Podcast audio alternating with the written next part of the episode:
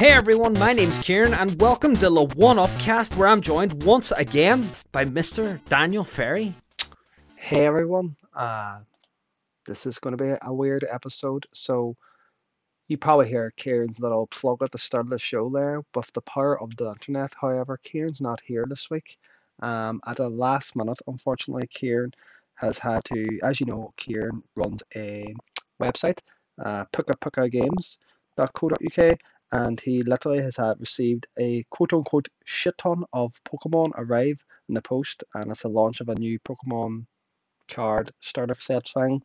So him and his lovely partner Tash are flat out with that. So we are originally planning to record together today, but for the first time in history, in 1UPcast history, it's just me, but I'm not my own. I've got my little dog beside me and my lovely cup of coffee.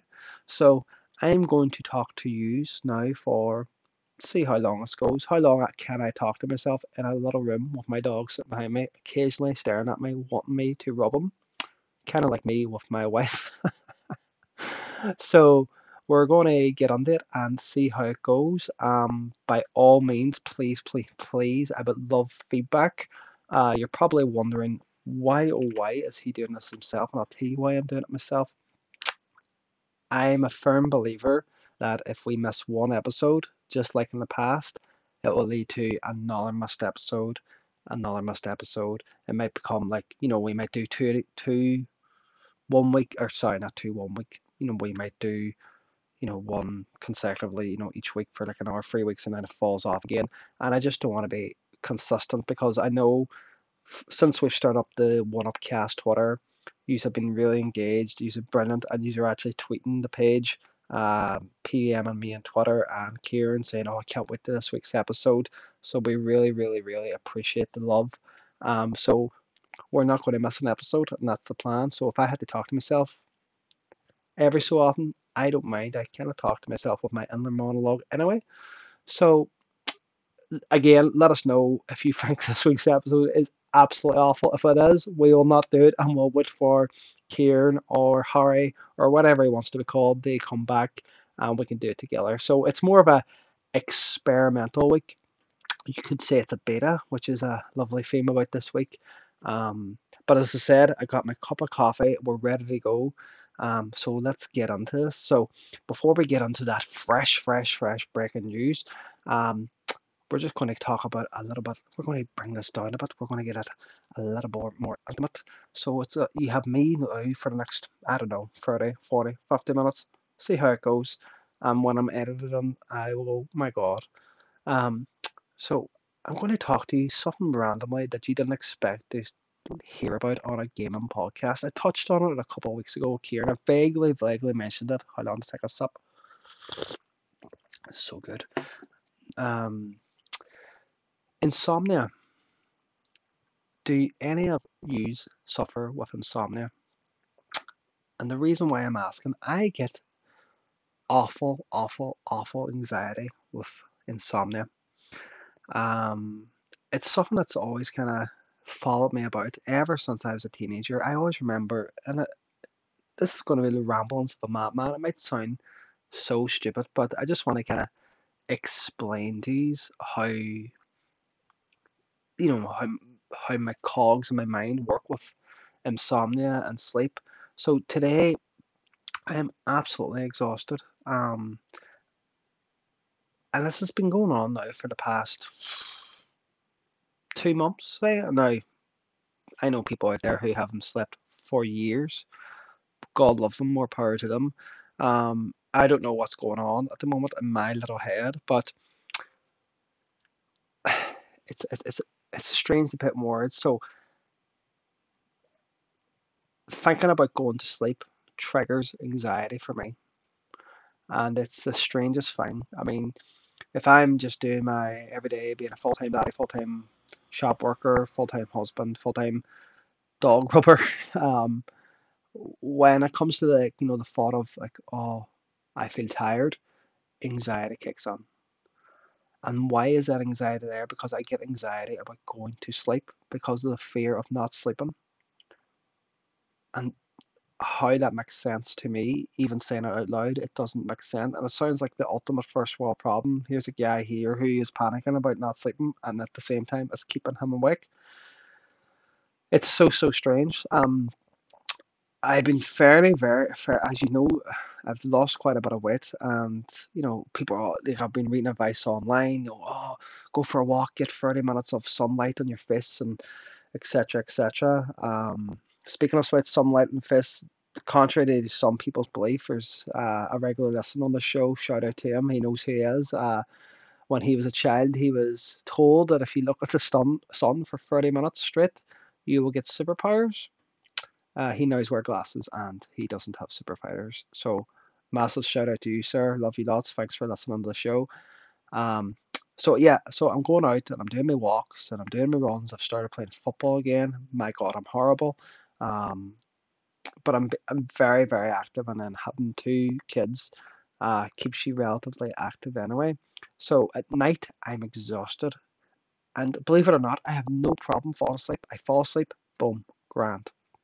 And I've done they call it the 3-2-1 method, where you 3 hours before bed, no work, nothing to do with your job. 2 hours before your bed then is no electronics. And then 1 hour before bed, try and, read or something. And that puts you into, it's like a calm, relaxing step. And I think in between that 3-2-1, you have to kind of, sit, not in a dark room, because that would just be fucking weird. I'd be like Malachi Black or The Undertaker sitting in the dark room for 3 hours.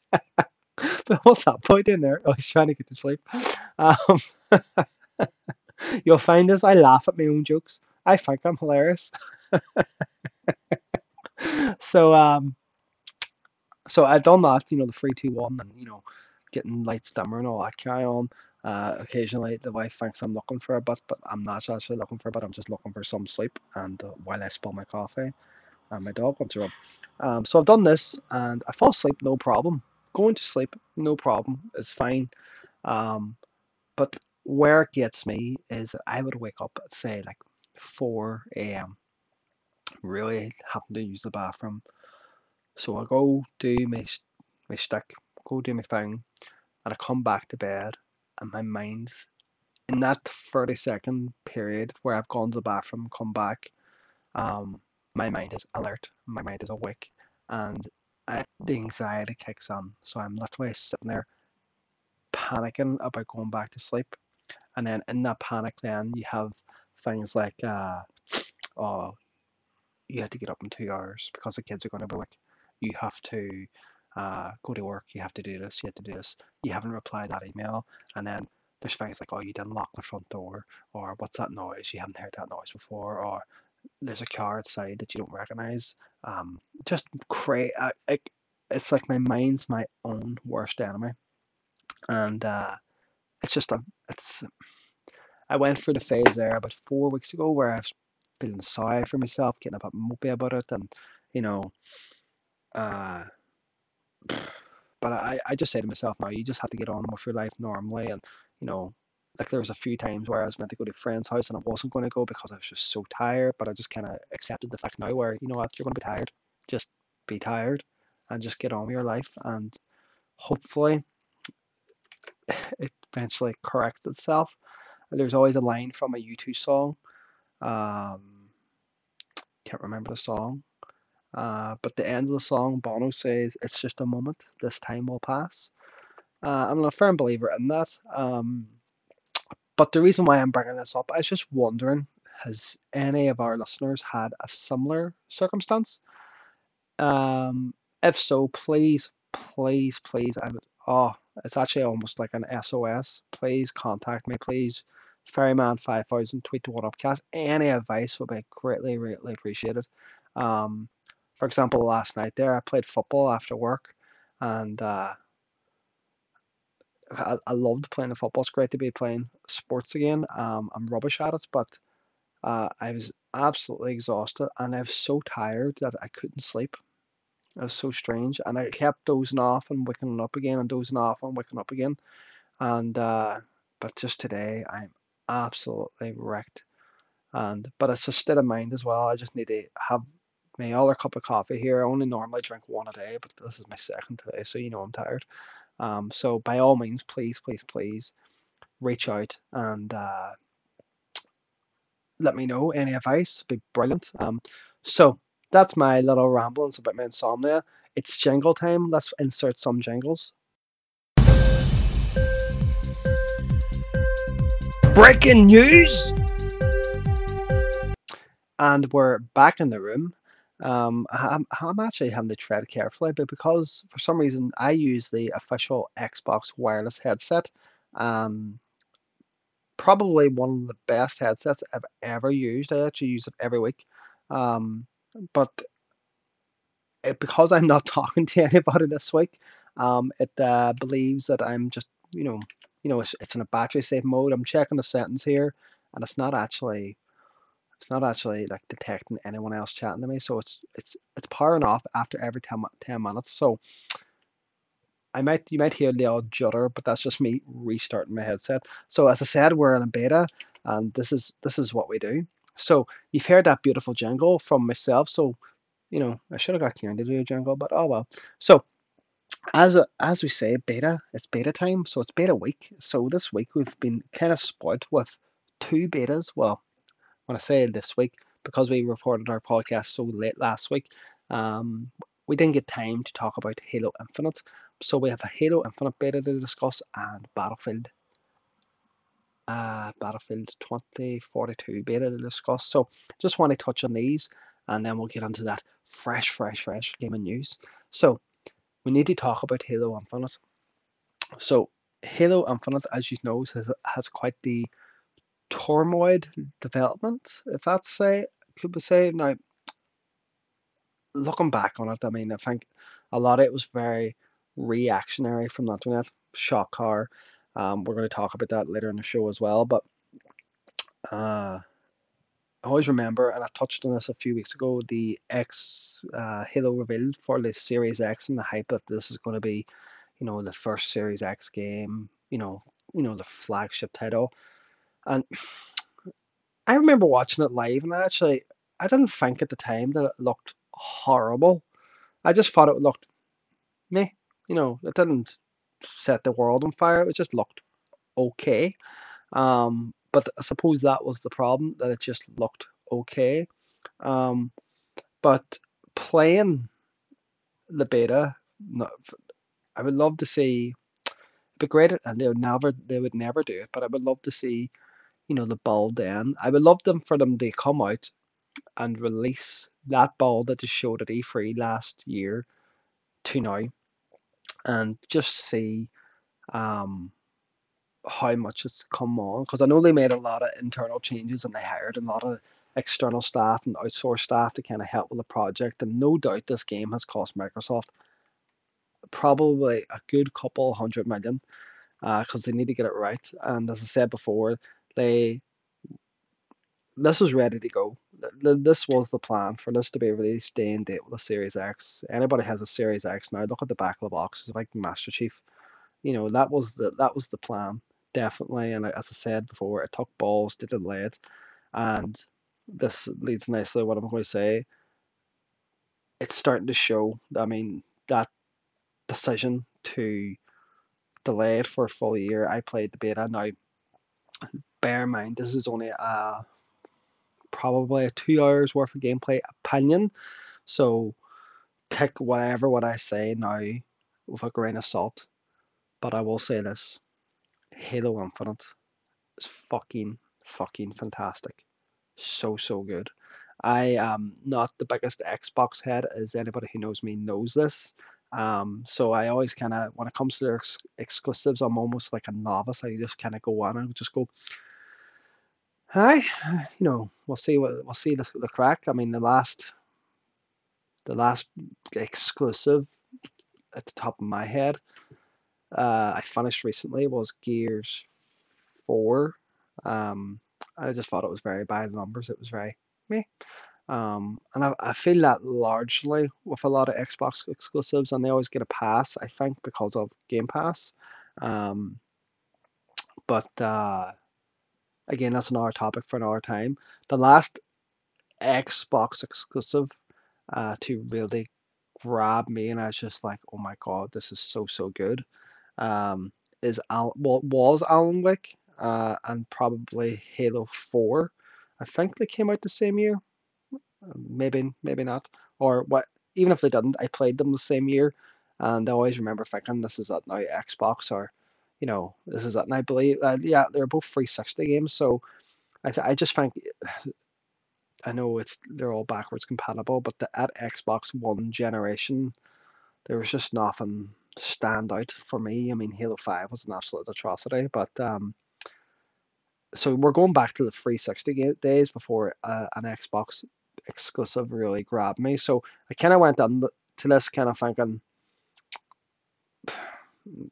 we'll see. My expectations were low, is what the point I'm trying to get across. However, that beta, man, oh my god, so good. I mean, everything from it, from the how smooth it was, you know, the resolution, how sharp it looked. I seen a few videos online where people were kind of shooting dents in the cars, and it was like wee minor details where the car would actually, do you remember the days of GoldenEye where you used to shoot and draw faces? Do you remember that? And then big paint mode, and you would literally color a wall.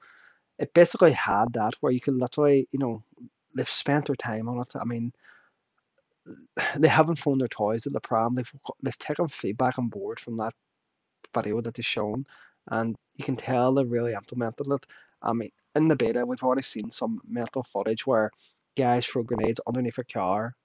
The grenade explodes, sends the car flying. They then grapple onto the car, so they're flying with the car. Then they let go, and then in the air, they're pulling out their sniper rifles and sniping people from across the map.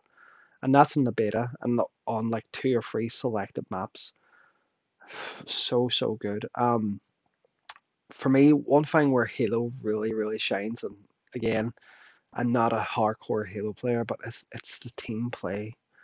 Like when I play the likes of Call of Duty, you know, I just don't really care about the objective, and I think a lot of people are like that, because you see so many videos about 40 kill streak, that 50 kill streak, about that, and like you're always checking your score, and you're always going on about your kill death ratio and things like that. But I find I don't have that with Halo. I mean, it's all about the objective. When I was playing it with three of my boys, they all know who they are, big shout out to you if you're listening, and it was just constantly objective, constantly like, we need to get this, we need to do this, and it's just like wee things. Like there was a magical moment on the beta where I absolutely loved, where I just jumped on a buggy, and two of my mates just jumped on the back end, and it wasn't even strategized, it was just jump on the back end. I drove down, they caught the flag, they jumped on the back, and I drove back, and we planted the flag base, and it was so, just that instant coordination, like instant gratification. You know what you're doing, and then you get the recognition from your team. Like you're always kind of, it's like a team-focused game.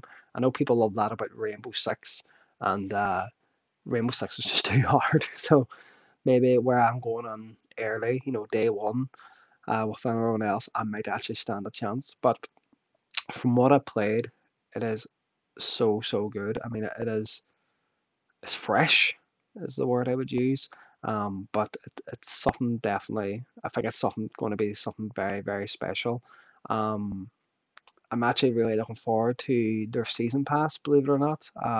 Probably one of the few. I just want to see what their rewards are going to be. But I know there's a concern about, you know, you don't get XP for kills, you only get XP for, you know, doing the objective and winning games and things like that. But I actually, like, now my opinion might change as I play the game, you know, 20, 30, 40 hours, but I actually like that.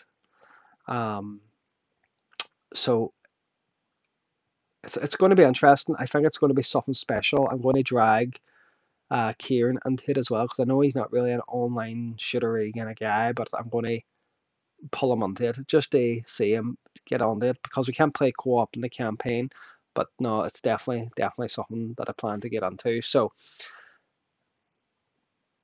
all in all, I'm really looking forward to it, and it's going to be, it's an exciting time. It's an exciting time to be a gamer, and it's an exciting time to be especially a Halo gamer, after Halo 5 was just killed the franchise almost. They almost did the what movie was it? So you had Batman, Michael Keaton, and Batman Returns. I know Michael Keaton went record several times saying he knew he had to step away after that, because the franchise was going in a direction where it didn't. And I can't remember the other one after that. I think it was the one with Jim Carrey, George Clooney, I think. But it killed the franchise. So Halo 5 nearly killed the franchise. So this is make or break for Microsoft, and I really, really hope that it does well for them. So moving on, speaking of fresh, I've literally, as of today, you'll be listening on this tomorrow, the Battlefield 2042 beta now launches, open beta for everyone as of today. However, if you have EA Access or Game Pass, you'll be able to play it right now, because EA Access is included with Game Pass Ultimate. So I played, we're going on to 12 PM now. I played it this morning after the school run for about 2 hours. So again, my playtime with Halo Infinite and with Battlefield is, you know, times of duration are quite similar. What I'll say, my impressions, and again, this is early impressions. Anybody who knows me knows I love that Battlefield. I am such a Battlefield fanboy. I love Battlefield, and I mentioned a few weeks ago, when I first got my PS4, I had that gasp moment, because Battlefield 4 was a launch title, because I just thought it looked so good. How naive I was, because when I went and seen it on PC then, it was just like a different beast altogether. So I'm really looking forward to it, especially after Battlefield 1. Battlefield 1 got a lot of hate. Or was it called Battlefield 5? That's what I mean. They were just too similar. It got a lot of hate, and a lot of it was warranted, but however, the gameplay was actually very good, and I did play quite a bit of it. But it just wasn't as good as Battlefield 4. It was definitely a step back. But the campaign was good, and you know, I actually enjoyed it for what it was. But I think it was kind of one of those things where I played it for 50 hours, and I was kind of, once I got to like level, once I maxed out one class, I just stopped playing it. I didn't bother going into every class, where in Battlefield 4, I basically maxed out every class, every ribbon. I was like, I wanted a full collection. I just wanted 100% of the game. And from playing 2042, I don't know if it's... It plays very well, and it plays very similar to Battlefield 4. They've implemented things like where, similar to Rainbow Six, where you have set operators. So, you know, for example, you have the meta class. So the meta class, and where before you could just run over and revive, they now have it's almost like a tranquilizer gun, but it's a medical gun, so you can heal people from a distance. You have an engineer who can drop a turret anywhere, so if you're capturing an objective, you could have 3 or 4 turrets there. Then you have, I forget the name of the classes, but you have an R2 classes anyway, but one allows you to use a grappling hook, like Halo. And then the last one then allows you to drop like a sentry bot. So it's like a dog that you can't pet, maybe not in the beta. Sorry, my Apple Watch is pinging like mad, even though I have it in silence. So from what I see, the gameplay is very smooth. A few people told me going on to it, it doesn't look the best. However, I think it actually looks very pretty. You know, it doesn't look, you know, it doesn't look like a Crisis or anything, but I think it actually looks very pretty. It was actually, I think it's very visually striking, and for a beta, where I take issue with, I think the, and again, this is a beta build, this might change, this might be a certain version, but I believe that my concern is the UI and the HUD. It's just not, maybe I'm being a bit spoiled here as a gamer, but as I mentioned, Call of Duty there earlier, you have, you know, when you level up, you have that epic music, and if you unlock like an attachment or a gun, it's like almost like a celebratory thing, like you've unlocked this, and it goes doo, doo, doo, and then you have all this fireworks, you know, going like, wow, good job.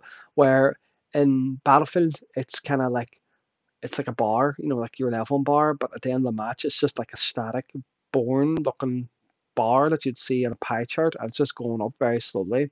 And then if you unlock a gun, it's just a static picture of the gun, and it's just like you've unlocked it, and it's just no. It's, and again, this could change. I mean, the game's due to release now in what, 3 weeks? I really hope it does, because it just looks bad for a AAA game, and this is a AAA game, but it just looks bad, and especially there's no campaign in this version, which kind of pisses me off a bit, but because I'm one of the few actually enjoys first-person shooter campaigns. On that, actually, do many people play first-person shooters now? And the reason why I'm asking, like, some of my favorite games are first-person shooters. I mean, like Wolfenstein. Did anybody ever play Wolfenstein? I'm going to kind of go into spoiler territory, but that's minor spoilers. It's you know, it's based in World War II, but it's like, what if Hitler won? And you know, the regime after it and how time went on, and like, you know, basically Hitler runs the earth, and especially in Wolfenstein 2, that story was so good. I mean, there was such an awkward moment where you were undercover in a cafe and you were meeting up with, you know, let's just call him Joe Bloggs, to get like a package off him, and a Nazi soldier comes on to drink a coffee, and he's looking at you and he doesn't recognize you, and this is all through first person perspective, and it's just the tension, and you can't see your face, but you could feel the tension in that scene. It was just so good. And you know, I really hope first person campaigns don't go away. We don't have enough of them. There's just, and I know multiplayers where you make your money, and I've even said there 10 months ago, I'm actually looking forward to Halo's season pass, but Halo's given us a story.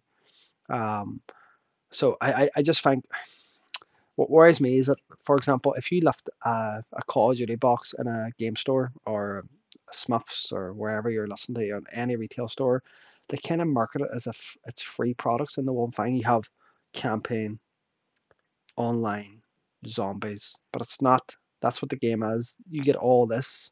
It's not free things, and maybe are they trying to educate us this and say, oh, you know, we're eventually going to cut out the campaign, because I think it was in Black Ops 2 or Black Ops 3 for Call of Duty. There was no online, or sorry, there was no single player whatsoever. So, you know, I just don't want it going down this way. I want Battlefield to do well because I love the franchise, but I don't want it to do well and then them thinking, oh, we don't need to do campaigns anymore, because, again, I actually quite like the campaigns, and it would have been interesting to see. I mean, Battlefield 4 campaign, I absolutely loved it, walking through, you know, like wee shanty towns, and you see the god rays reflecting off your gun, and then, you know, it was like wee bite-sized stories, and I actually enjoyed them, because, again, as I mentioned there last week, nothing more turns me off in a game. When a game is 80 hours long, sometimes you just like, you know, sometimes you just want to shit bad guys, and you don't want to be teabagged, you just want to play a story. So I don't think they should go away. And Battlefield, I'm more excited for Halo, if I had to compare the two. I think Battlefield, if they fix that UI and they fix that HUD, it's going to be, like, gameplay, it is fantastic, but it's just wee things that are annoying me. You know, if you get a kill, it doesn't show you their name, it just shows you a red skull. So I don't know if I've killed somebody who, you know, like in the last Battlefield games, you could rival somebody and like, oh, they killed you 3 times this map, and it still has that, but you don't know you killed them until they killed you, if that makes sense, because then it tells you. So, and again, I appreciate this beta, and I'm actually going to give feedback to it, so hopefully all this will be addressed, and this is the purpose of the beta. So I just feel that Halo was more polished, and it didn't feel like a beta, where, you know, Halo's out in December, this is out in 3 weeks, and I just don't want to be betaing a product that has just literally come out. I just don't want them to go, oh, we've implemented this fix, but it will not be fixed until January. So, and again, you know, it has been delayed twice now, so kind of forgive me. I think I just went on with higher expectations with Battlefield than Halo, and maybe this is what it is. It's just expectations. So all in all, I mean, as I said earlier, it's an exciting time to be, you know, a first-person shooter fan. So it's going to be very exciting, and pray for our wallets, especially with these two big games coming out to the horizon. unless you get them on Game Pass. And I think on Game Pass they give you Battlefield at like 10% discount as well. So if you're looking to save that coin, get it on Game Pass. So moving on. So we'll get on to that fresh breaking news that I played a jingle for 20 minutes ago. So technically that was breaking news because it's, you know, it's relevant to this week. I just discovered as I was doing my draft up for breaking news. So every week I do notes for breaking news, and it's not really breaking. I mean, if this was if this was Sky News or UTV Live or, you know, CNN, it would be the worst breaking news because we're announcing things that happened like 2 or 3 days ago. So maybe we should rename it. Maybe it shouldn't be called breaking news. Maybe it should be called, I don't know, stale milk. I don't know. So just a random thought that came into my head. So fresh news for you. So you may know or you may not know, the final Smash Bros character was finally revealed, and it was Sora for Kingdom Hearts. Now, I actually called this the day of it came out. People were messaging me and saying, who do you think it is? And I just said Sora.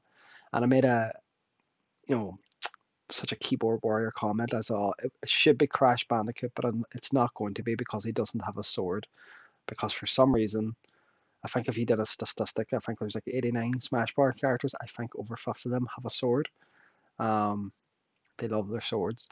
And I remember watching the reveal trailer, and it was just when they revealed and they showed he has a weapon. It's like a big key, and it has the Disney chain on it, and Mario lifted the key and he threw it, and it kind of morphed from a flame into this key with the Disney logo. And I remember watching it, and I just went, I actually sighed as because I didn't get my character. I wanted Crash or I wanted Master Chief. That was in my wee head. And normally then after it, Sakurai talks about, you know, moveset and stuff like that. So to be honest with you, I just dropped off then. I just went, you know what? I don't have any hatred for Sora. It's just that I've never... I think Kingdom Hearts are games of their time. I did buy the HD collection there on the PS4 about 2 years ago. And I tried to play the first one, but it was very dated, and I was walking like it was very Resident Evil controls, and I couldn't get onto it. And you know, I have 2 daughters who are Disney mad, and I actually initially purchased it on the belief that, you know, I can play this in front of my kids because Daffy Duck and Goofy and Mickey Mouse and Hercules and Yasmin and Belle. Belle's the villain, by the way. Oh, she goes around collecting deeds. She's like the Monopoly guy, dude. Let's go. So that's it. There should be a Monopoly Disney edition, but instead of the Monopoly guy, it's Belle. Just tell her that you're a beast and you own a house, and she'll fall in love with you. So, but again, I just couldn't get into it. I just found the controls very dated. And then when Kingdom Hearts 3 came out on PS4, I thought maybe I could dabble on this, but then I was instantly turned off because so many people were just like, ah, but you need to play Kingdom Hearts 1, Kingdom Hearts 2, Kingdom Hearts 2.5, Kingdom Hearts 2.3. You need to play the PSP 1 because that's quite integral to the story because there's a massive plot, and that's called Kingdom Hearts 2.1567. And it was just like, no, I'll just not bother. And then I don't think a lot of fans liked Kingdom Hearts 3. One thing I will say, it looked fantastic. And I remember watching footage, and one of my daughters loves Rapunzel, and there was a scene where, you know, like you were doing like a special move where Rapunzel helps you, and I actually thought, you know, oh, this looks brilliant. But so many people told me just to avoid it, so it's a shame. So, I think Kingdom Hearts fans, you know, they're games of their times. You know, people absolutely love them, and you know, I've never played them, so I can't really comment on it. So as I said earlier, you know, once I seen it, I was actually disappointed because I didn't get my guy. But I can't really complain overall for the franchise because I've said this many times, and I'll say it again. That franchise, that game was made for me. The cast that we have in that, the fact that we got Banjo and Kazooie, oh my God. The fact that we got Joker, the fact that we have, you know, Dark Link, we have Ganon, we have Zelda. It's just such a special game. It's just so good. And, you know, it's definitely a game that will live with me for a long time. But however, I want to say, so I went, meh, well, that's interesting. But then the a strange thing happened then. I went on the internet, you know, later on that night, before I was doing my 3-2-1, I was watching the reaction videos for Sora, and I didn't actually realise, maybe through my own ignorance, how special announcement this was to a lot of fans. I mean, I was watching live streams where people were actually crying. And then Sora actually admitted, I went back and watched the rest of the reveal, and Sora actually revealed it was the most requested character of all time. So it just goes to show you, even though it's something that's not in your little bubble, how important it is to everyone else. So, and I think one guy actually messaged me and actually said it's actually the right character to end on.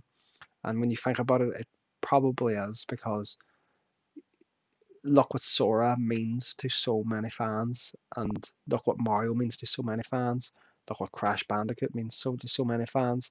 I mean, it's definitely ended on a high. So I know he's never going to listen to this podcast, but I just want to give a shout out to Sakurai, the developer on it.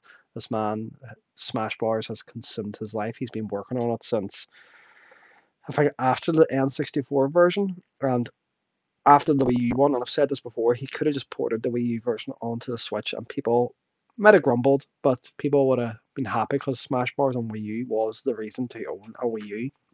But instead, they literally came out and made a brand spanking new game, and it's a phenomenal game. I mean, I'm sitting in my little recording room now at the moment, and you know, my room is literally cluttered with amiibos, and I think I have over 70 amiibos, and every single one of these characters means something to me. Every single one of them are in Smash Bros. Bar you, Waluigi, sorry. But it's definitely a special game, and I think, like, they did a statistic at the end where there's over 400 character mentions in the game, because you have those kind of, you know, like those like trophy assists. So, you know, Cuphead example, and you know, oh, it's just so good. And one thing I do really appreciate it, and if this was Microsoft and this is PlayStation, it would have happened. Like, so for example, they released Doom Guy, or Demon Slayer, or whatever you want to call him. So you can dress up your Mii or your avatar, whatever you want to call it, as Doom Guy, and you have a moveset for Doom Guy. I mean, if that was like a Fortnite game or Battlefield or Halo or whatever, they'd probably charge 6 or 7, 8 quid. Nintendo are charging 75p.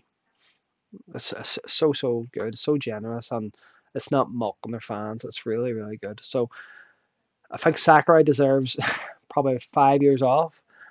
If he announced now that he will never make another Smash Bros again, I wouldn't blame the guy. The question is, where do we go from here?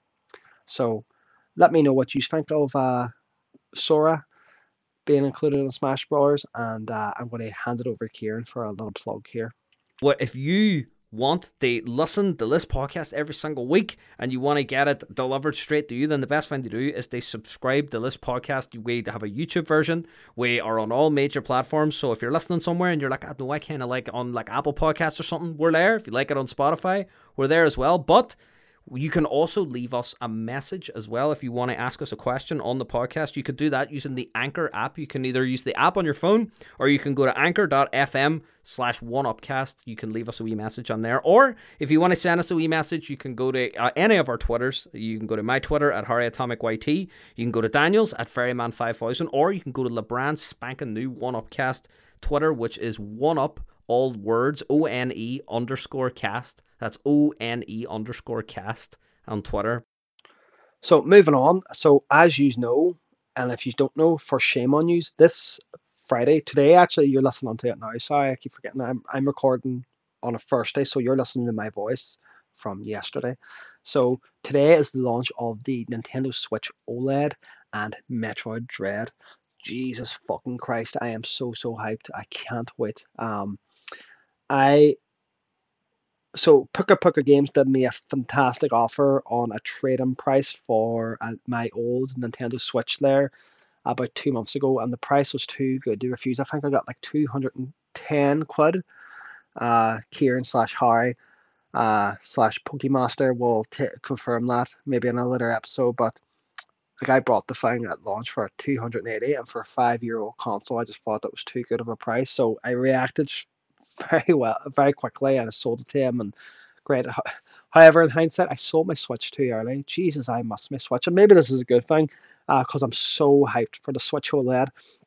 I can't wait. I'm watching IGN and beat 'em ups and everything, talk about them now, and they're showing side by side comparisons, and oh my god, I'm so hyped. I cannot wait. Maybe it was a good strategy, you know, make me invest my Switch again.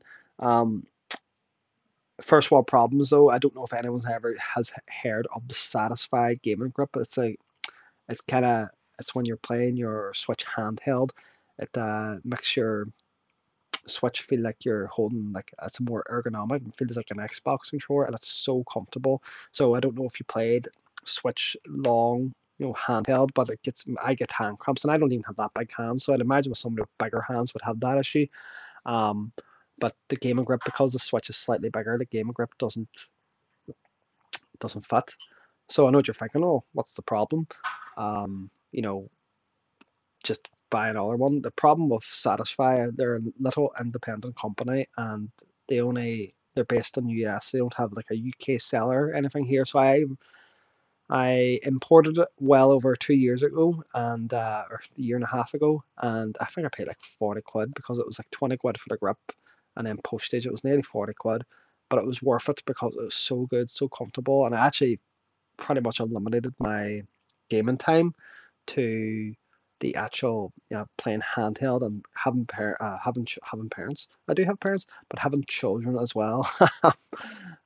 When Cocomelons dominate the TV, it's nice to have the Switch there so you can play handheld comfortable. So unfortunately my Switch grip doesn't fit, and they haven't made a new one, so I'm going to have to sell that on now, and you know, unfortunately deal with the, you know, going back to the old traditional method. I've seen there's a few grips that you can, you know, they've called the HarryPad Split Pro, where it's two like massive Joy-Cons. It's almost like a 360 controller, you know, left and right side attached to that.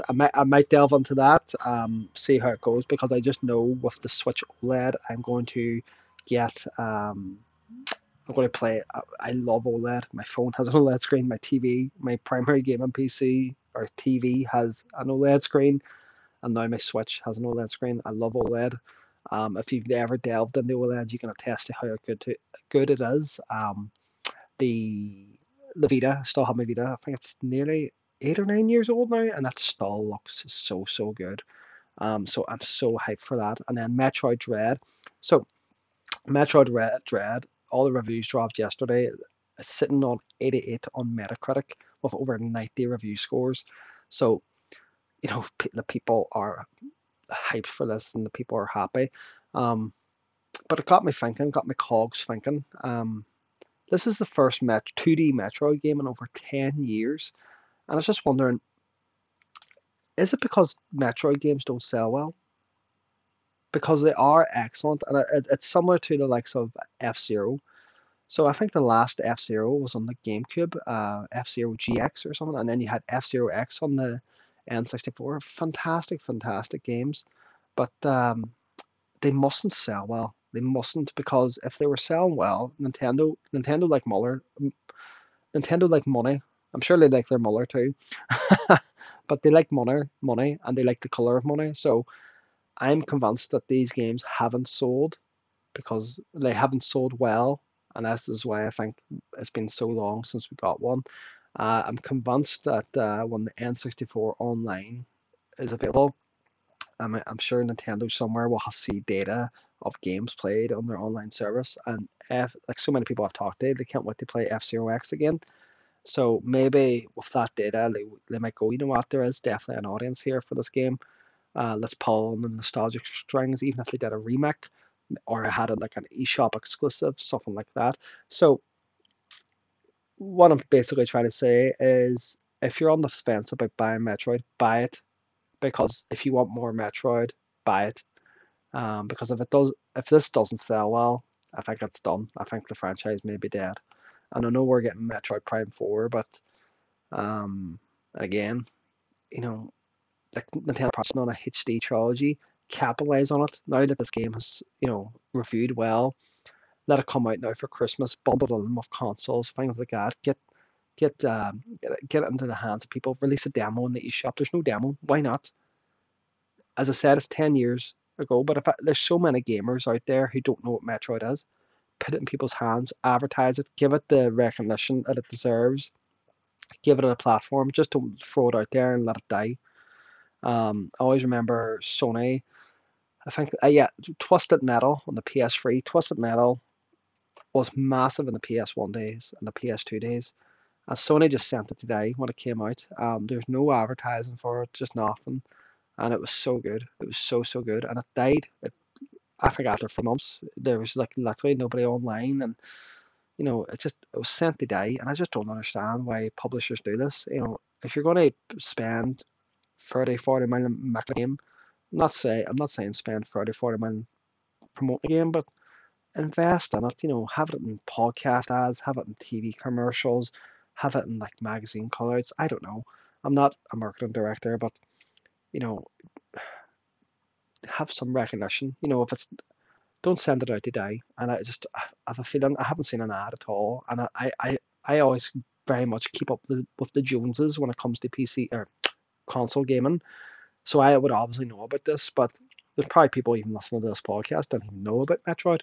So by all means, if you are and you've never had it, look up IGN, look up GameSpot, look up N4G, whatever, and check out the reviews. I mean, it looks fantastic, and it's launching along with the Switch OLED, so maybe that might give it the boost, you know.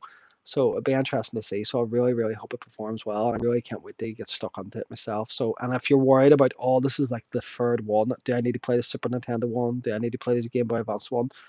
It wouldn't help. It would help, but these are all kind of like, you know, you can play it, you know, you can play it, and there's a blog of where we're up to and stuff like that, so you can play it on its own, so you don't feel like, you know, you have to go back and it's quite a commitment, etc., etc. So please support Metroid Dread, and please when you get your N64 online, play F0X, because I would love a new one. So moving on, as I said there, to games out today.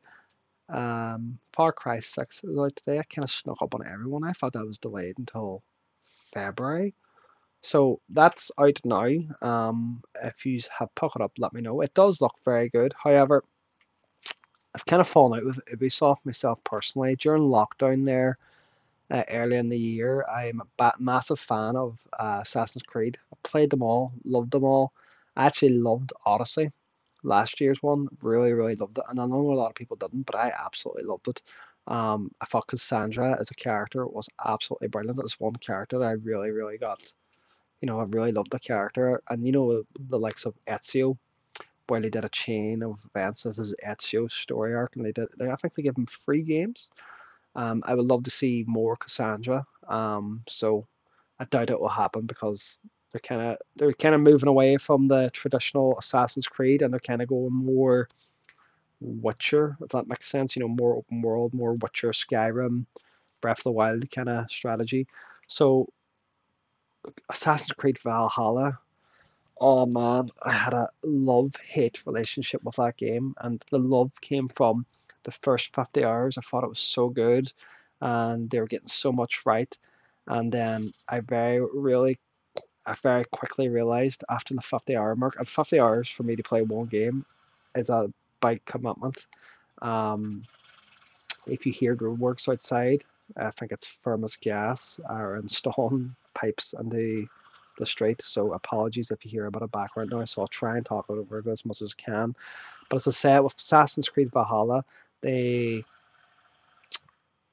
was forced playtime. So what I was saying is that 50 hours was a long time for me, but you know, it was almost ready to go, right, you know what, I'm ready to finish it now, but they were like, no, you have to unlock every region on the map. So on the likes of Breath of the Wild, and even on Assassin's Creed Odyssey, you could go around and get all your towers and your flags, etc., and do your wee side quests, and then you could move on the main story as and when, whatever you wanted. However, in Valhalla you couldn't. So if I knew this at the start, or even the first 20 hours, I would have unlocked all the regions. And it's not like going to a region and then climbing a tower and then that was it. It was literally, you had to go to a region and do like an 8-hour story. So it was all kind of like standalone stories, and some of the stories were absolute drivel. Some people I talked to were like, oh, I just skip the dialogue to get through it, and that's just not a good gaming experience. It was actually, it took me about 90 hours to finish, and I think I tweeted about it. I think it basically, like, it killed it for me, because I invested so much time. I wanted to see through it to the end, and I'll not spoil anything if anyone's actually playing, because it's still quite a fresh game, but it's not really a spoiler, but you do so much for it to be all unrewarded, and it really, really pissed me off. And apparently the season pass is out now, and apparently the season pass is actually excellent, and it addresses that common issue. To my question is, why the fuck did you just not address it from the start? Because they would have been play testers as and when you're playing it, building it. So it just kind of put me off the franchise a bit. And how is this related to Far Cry 6? I hear you cry. The map is even bigger than Assassin's Creed Valhalla, and there's regions to unlock, and my concern, even though it's reviewing well, it's going to be the same thing again. And I never played Far Cry 5. I played them all right up until Far Cry 5. I didn't play Far Cry because it was spoiled for me. I'll not tell you what happened. But I was listening to a podcast, Sacred Symbols, a week after the game came out, and he just talked about the ending for like 10 seconds, and he realized that he should have done it. So I just didn't play it then after that. It's kind of like, what do you call that film with Bruce Willis, Bruce Willis, and I'm going to have to Google this while I'm talking. It's your guy Aerosmith, Don't Want to Miss a Thing. Basically, I had that film ruined for me because when it first came out, they had a number one hit with Aerosmith. It was doing so well on the charts, and you know the music package was this video.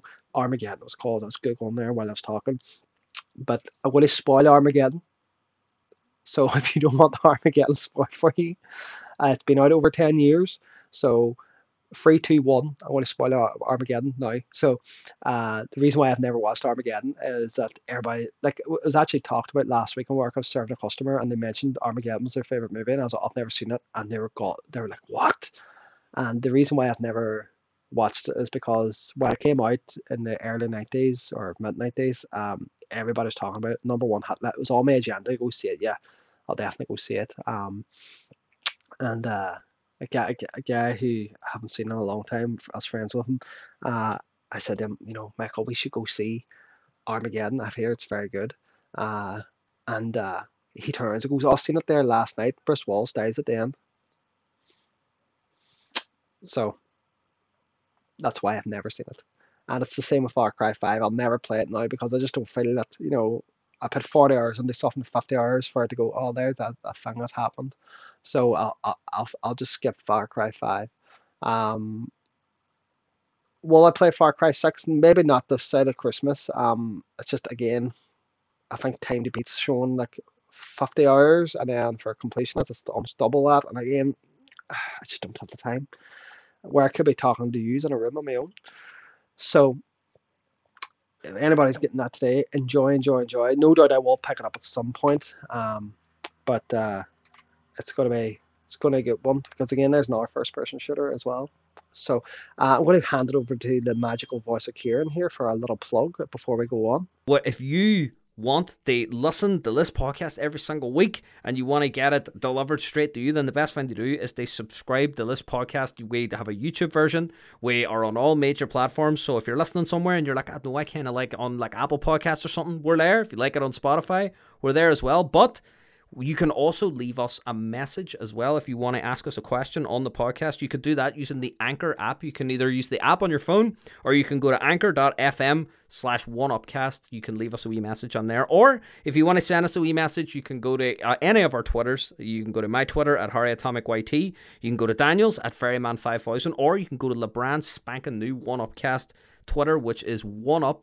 All words, ONE_cast. That's ONE_cast on Twitter. So, Kieran, we miss you. Hey, that voice is just so fresh, so good.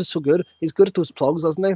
They're not pre-scripted or anything. He just naturally does it. That's why I have Kieran pre-recorded doing the plugs, because I would try it and completely fuck it up. So that's all of our breaking news. There wasn't much fresh breaking news today. So how's it been so far? You've been listening to me now for nearly an hour. Honestly, I'm so surprised. I've been talking to myself for over an hour in a room with my little doggy, and my coffee has now gone cold. So again, please feedback to me what you thought of this week's episode, because again, it's just me on my own. Is it working? Is it not working? Again, it's a beta. We're going to try it. If the reaction data is not good, we'll do it again in the future. Kieran might do an episode on his own, just in case, because we come up to Christmas in retail where I work, and it gets crazy. So maybe Kieran might do an episode, but we only do it if the people want it. So please let me know if it's shit. Don't be afraid of offending me. Tell me that was an awful episode. You just the ramblings of a madman who can't sleep for an hour. So just a few things I want to wrap up on, and I'll let you go for the day. So I've been playing quite a few games lately. I have this really bad habit, is that I play too many games at the one time. More power to people who can play one game and complete it to the end. More power to you. I wish I was like that, but I'm like a magpie for games. I'm like, oh, I'll play this, and I'll play this, and I'll play this. And it gets really bad this time of year when there's nearly everything out. So the magpie in me was like, you know, just finish this. But while I'm focusing on one game, I'm thinking about another. I shouldn't do it. It's a horrible habit. So this week alone, released Super Monkey Ball Mania and Alan Wake Remastered, which I touched on there earlier. Alan Wake Remastered is, well, Alan Wake, sorry, is such a good game, and I've only played about an hour of it. And it's called Alan Wake Remastered, but it's not really remastered. They've added 4K and they've added it 60 frames per second. And they've added like new textures and stuff, but it still it hasn't aged well. It still plays very clunky. It's still fun, don't get me wrong. It's still really good. It's still atmospheric. It still scares the bejesus, pardon me, the bejesus out of me. It's really good. You know, it has aged, and if you're going to box something up and call it a remaster, I was expecting kind of the mechanics to maybe be updated. Like, this is the Remedy made this. This is the guys who made Control. I wasn't a massive fan of Control's story, but the combat and the gameplay was brilliant. That combat was so good, and obviously they've learned from that, and you know, implement what they've learned from Alan Wake into Control. But I thought there was going to be maybe a bit updated mechanics, you know, fluidity, if that's the word, into the combat. So it's unfortunate that it hasn't changed, but it's still a good game, but it has aged. So if you are playing it, go on with your expectations quite lower. But if you're looking for a scary game, and it's Halloween time, we are in October, it will definitely scare the bejesus out of you. And I also picked up Super Monkey Ball Mania. So good. So it basically, what Super Monkey Ball Mania is, it's a collection of all Super Monkey Balls collated into one package. And I have fond memories of Super Monkey Ball from the GameCube days. I don't think it was a launch title, but I recall having it around launch, and I loved it. They had the bowling mode and the snooker mode and everything, and I was actually playing it last night with my daughter. I was like, she's coming 6 now at the end of this month, and I mean, it's so pick up and play. Like, she was absolutely loving it. She was just loving rolling down hills at a mental fast speed, hitting the goalposts. That was brilliant, and playing bowling with her and everything. It's so good. I would highly recommend, even for a party game. They have the snooker mode, they have the football mode, they have the there's so many modes. It's really good. So definitely check that one out. And it's relatively cheap as well. I picked it up for under 20 quid. And then I got this 2 weeks ago, but I don't think I talked about it. It's Death Stranding. Now, anyone who's listening to this podcast knows I'm a big Hideo fanboy, and I've already completed Death Stranding on the PS4, but it's been re-released now as Death Stranding Director's Cut, and that is available now on PS5. So what they've done with this is that 4K, 6K, and they've added additional content as well. So what they've added is like an extra 2 or 3 hour story arc, extra weapons, extra mechanics.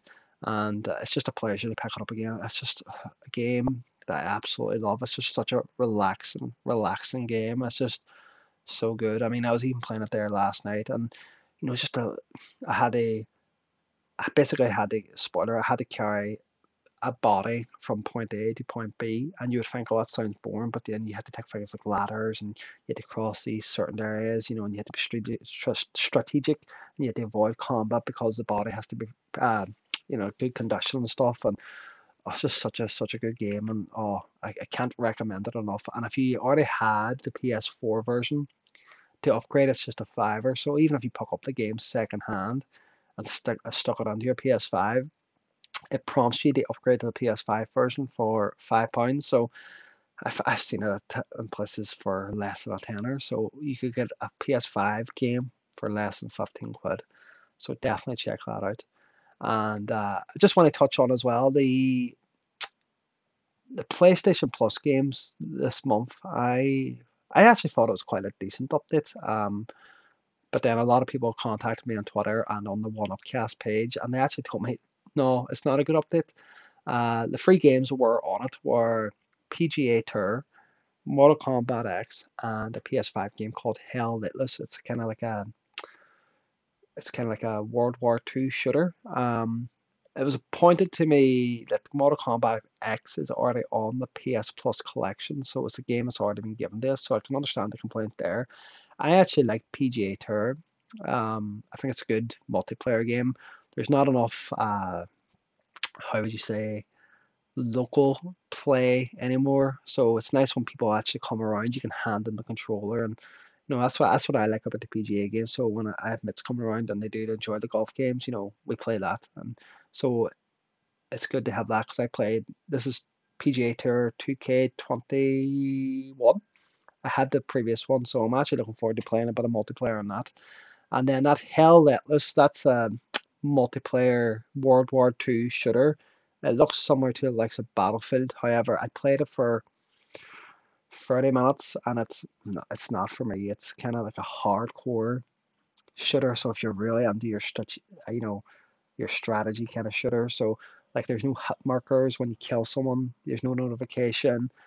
I just didn't like it. Maybe I'm spoiled by Battlefield and Call of Duty. I just didn't like it. I just knew straight away it wasn't for me. I know it has a big audience on PC, so more power to you if you like it. There was the argument that the games for PlayStation Plus at this time of year are always bad, because it's that time of year when there's Battlefield and you know all these games coming out. However, I would argue that there's not much coming out this year for PlayStation. I mean, I don't think they have anything this Christmas, you know, bar Battlefield. Correct me if I'm wrong, I just don't think there's much there. Where on the other side of the coin, you have Xbox now starting next week, the 12th. I'm recording this on the 7th, so in 5 days' time, we'll have Back for Blood. And then, 4 or 5 weeks after that, we'll have Halo. And they're all on their service, so I think Sony definitely need to, for next month's update, they need to have something really, really good to get players engaged and stuff, because they need to tread carefully here, because Back for Blood's free, and then Halo's free, and then in between that, then you have like the latest DLC for Destiny is free. So it's they're trying to grab the shooter audience, and the shooter audience does come out of Christmas. They spend money, and if they're going on the store to buy Battlefield, they can go, oh, right, well, if I get an Xbox, I can buy it for cheaper there, or I can get Back for Blood included, and I can get Halo. So they need to tread carefully, and you know, I know it's maybe a bit over dramatic, but giving away rubbish PS Plus games at a time of year where people are ready to drop money on a console, they just need to tread carefully. What do you think? I think there's definitely needs to be an improvement. Hell Netless, it's just no, it's not a plus game for me, I don't think. Back for Blood, I can't wait, it's out next week. A few of you tweeted us at the 1UPcast channel and said that they would love to see us do a stream. We're definitely going to do that. Kieran doesn't know about it yet, but that's something definitely I will definitely arrange. So that is it. I won't be playing it on PC because, as you know, I have beef with PC. I don't know if I ever talked about this. I have a major, major, major beef with PCs. I fucking hate them. Even though I use it to record a podcast,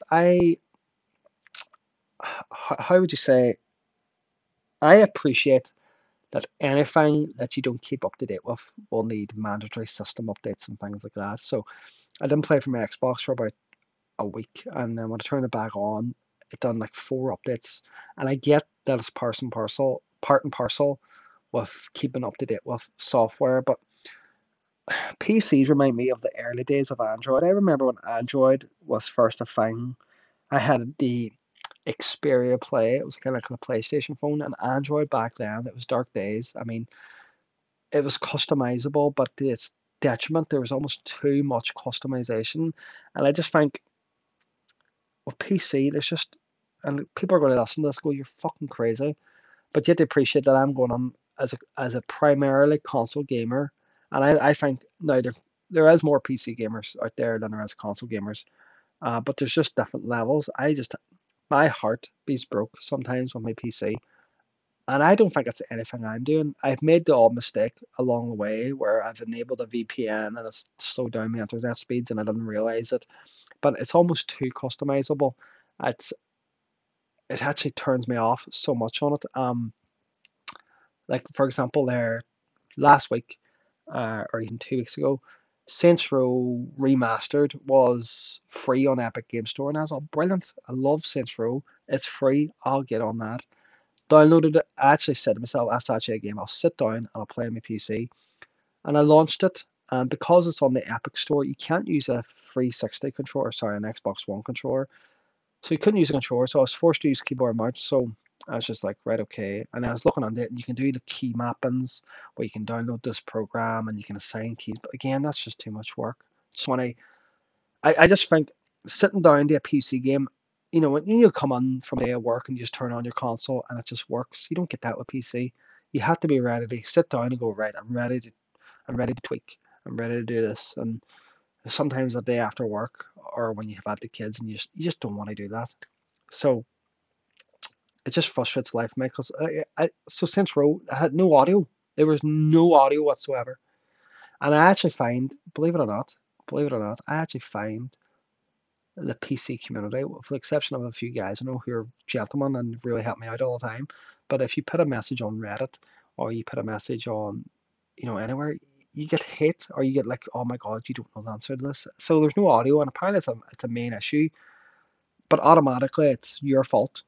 It's not the game's fault. It's your fault. It's your console, or sorry, it's your hardware. It's your, but you know, it's just very frustrating. But then when I looked into it myself, it actually has a fault with the game. But on Reddit, and you know, it's just, and I remember that World of Warcraft, there was a free trial where I think you get up to level 20 for free, and you can play it for as long as you want, until you get up to level 20, or was it level 40? I can't remember. But back in the day, I loved World of Warcraft. Absolutely loved it, and I had my hand held a lot in World of Warcraft. But again, I didn't mind. I absolutely loved it, and I was dying to jump back into it. And I was doing the tutorial area, and this was about 3 weeks ago, and so I was like level 8, and I was running around, you know, doing my thing, loving the nostalgia. I was just being overflown by nostalgia, and I was like, oh my god, this is so good to be playing this again.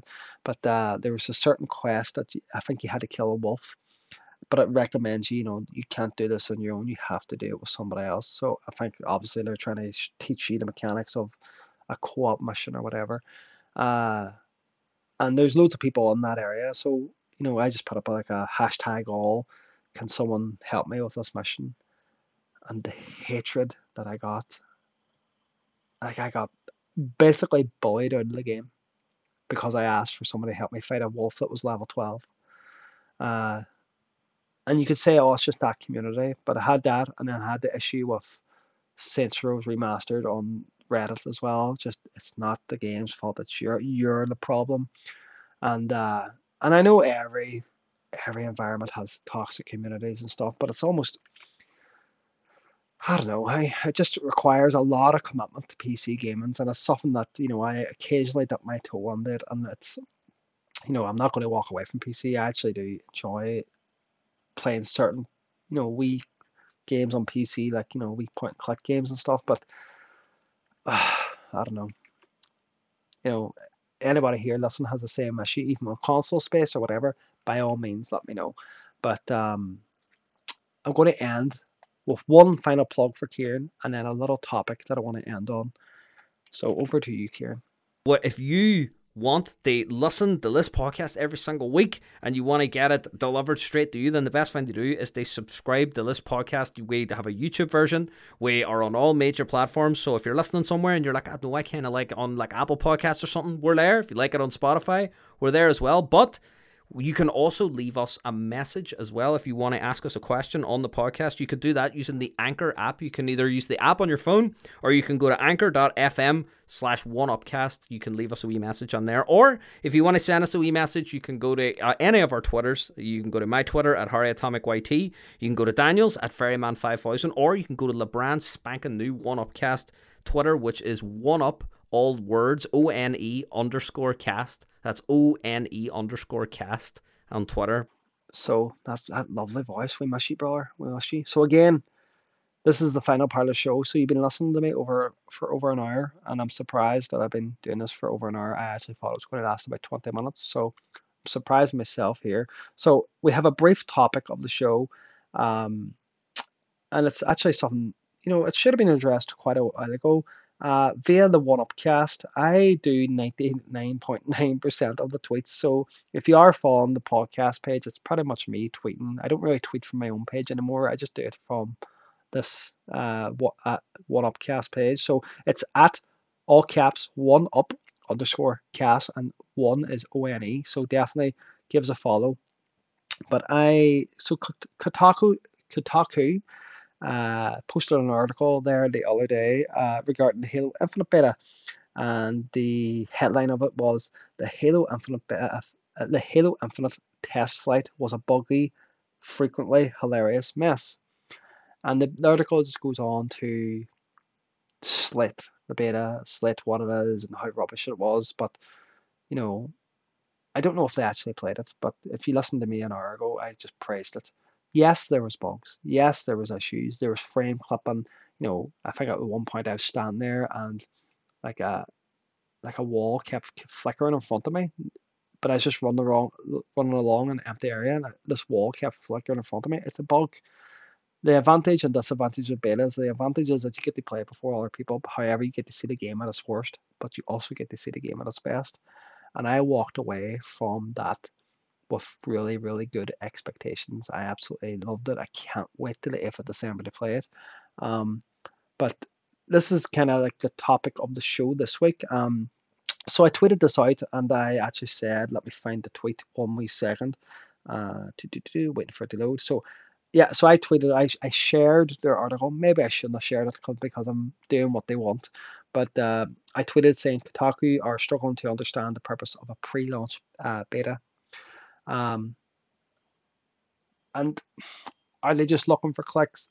I don't know. Maybe they genuinely believe it. If you read the article, maybe you shouldn't read the article, because then that's what keeps their lights on and doors open. But Hugh actually tweeted back to us, and he said, it's a poor attempt at gaining clicks, feeding on the quote unquote negativity sales culture of social media feeds these days. While there were bugs/issues, yes, the overall reception was overwhelmingly positive, and I couldn't agree more with the final sentence. However, he does mention that the negativity sells culture, and it caught me thinking, it caught cogs turning, and he's actually 100% right. And we're talking about Halo again. A year ago, Halo was a laughingstock. Halo was hated. Everyone wanted Paul Spencer to be fired. It's just this negativity. And I actually stumbled across an article there on N4G there yesterday as well. Jim Ryan, the head of the PlayStation division, this is what it was on N4G, but it was also on Reddit as well. And it's from 4 months ago. And it was a post that was at the top of the page and got so many upvotes. And the headline was, Jim Ryan needs to be voted out of his position. And people were hating on Jim Ryan because they put PS5 games up to £70.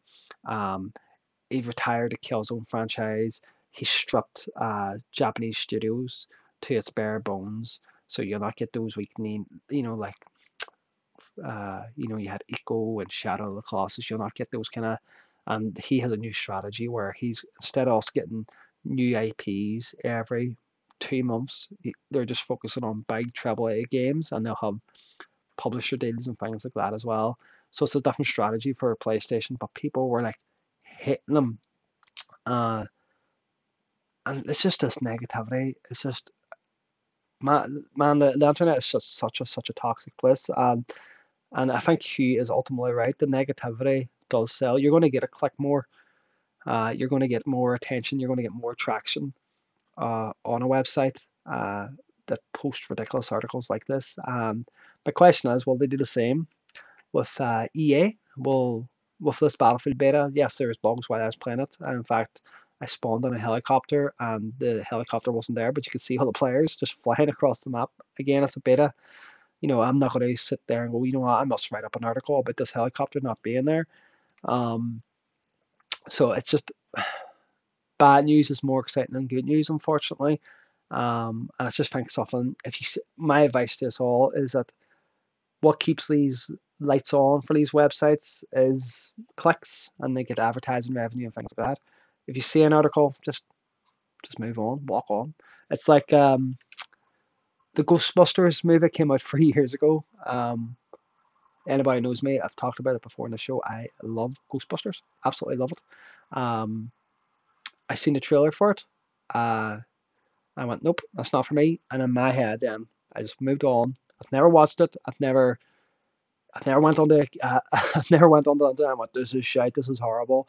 And then all these female actresses are getting battered and abused because they're just doing the job that they've auditioned to do. It's ridiculous. You know, I'm sure people out there have actually liked that movie.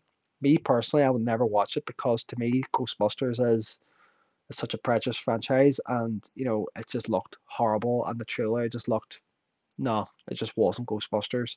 So for me, I just went, nope, that's not for me, and just walk away from it. So for the likes of, and a prime example of that is that I'm so hyped now for Halo. They're doing, I believe me, and correct me if I'm wrong, I think they're doing a test now every weekend for certain modes, and people are asking me to play it again. I'm like, nope, I'm done now. I'm waiting for the final product because I'm so excited, because I don't want it watered down. You know, I just don't want to go on day one saying, I've already played this, and no, it's not fresh anymore. So don't feed the trolls is an expression I would end on. 100%. You know, games are games. Stop hitting on minute things, and you know, we only get so much time during the day to enjoy games. Let's enjoy them instead of fucking sitting on the internet keyboard warring. You know, it's all about a banter. Like sometimes I put up in a group chat, you know, a wee fish hook trying to troll people for the fun.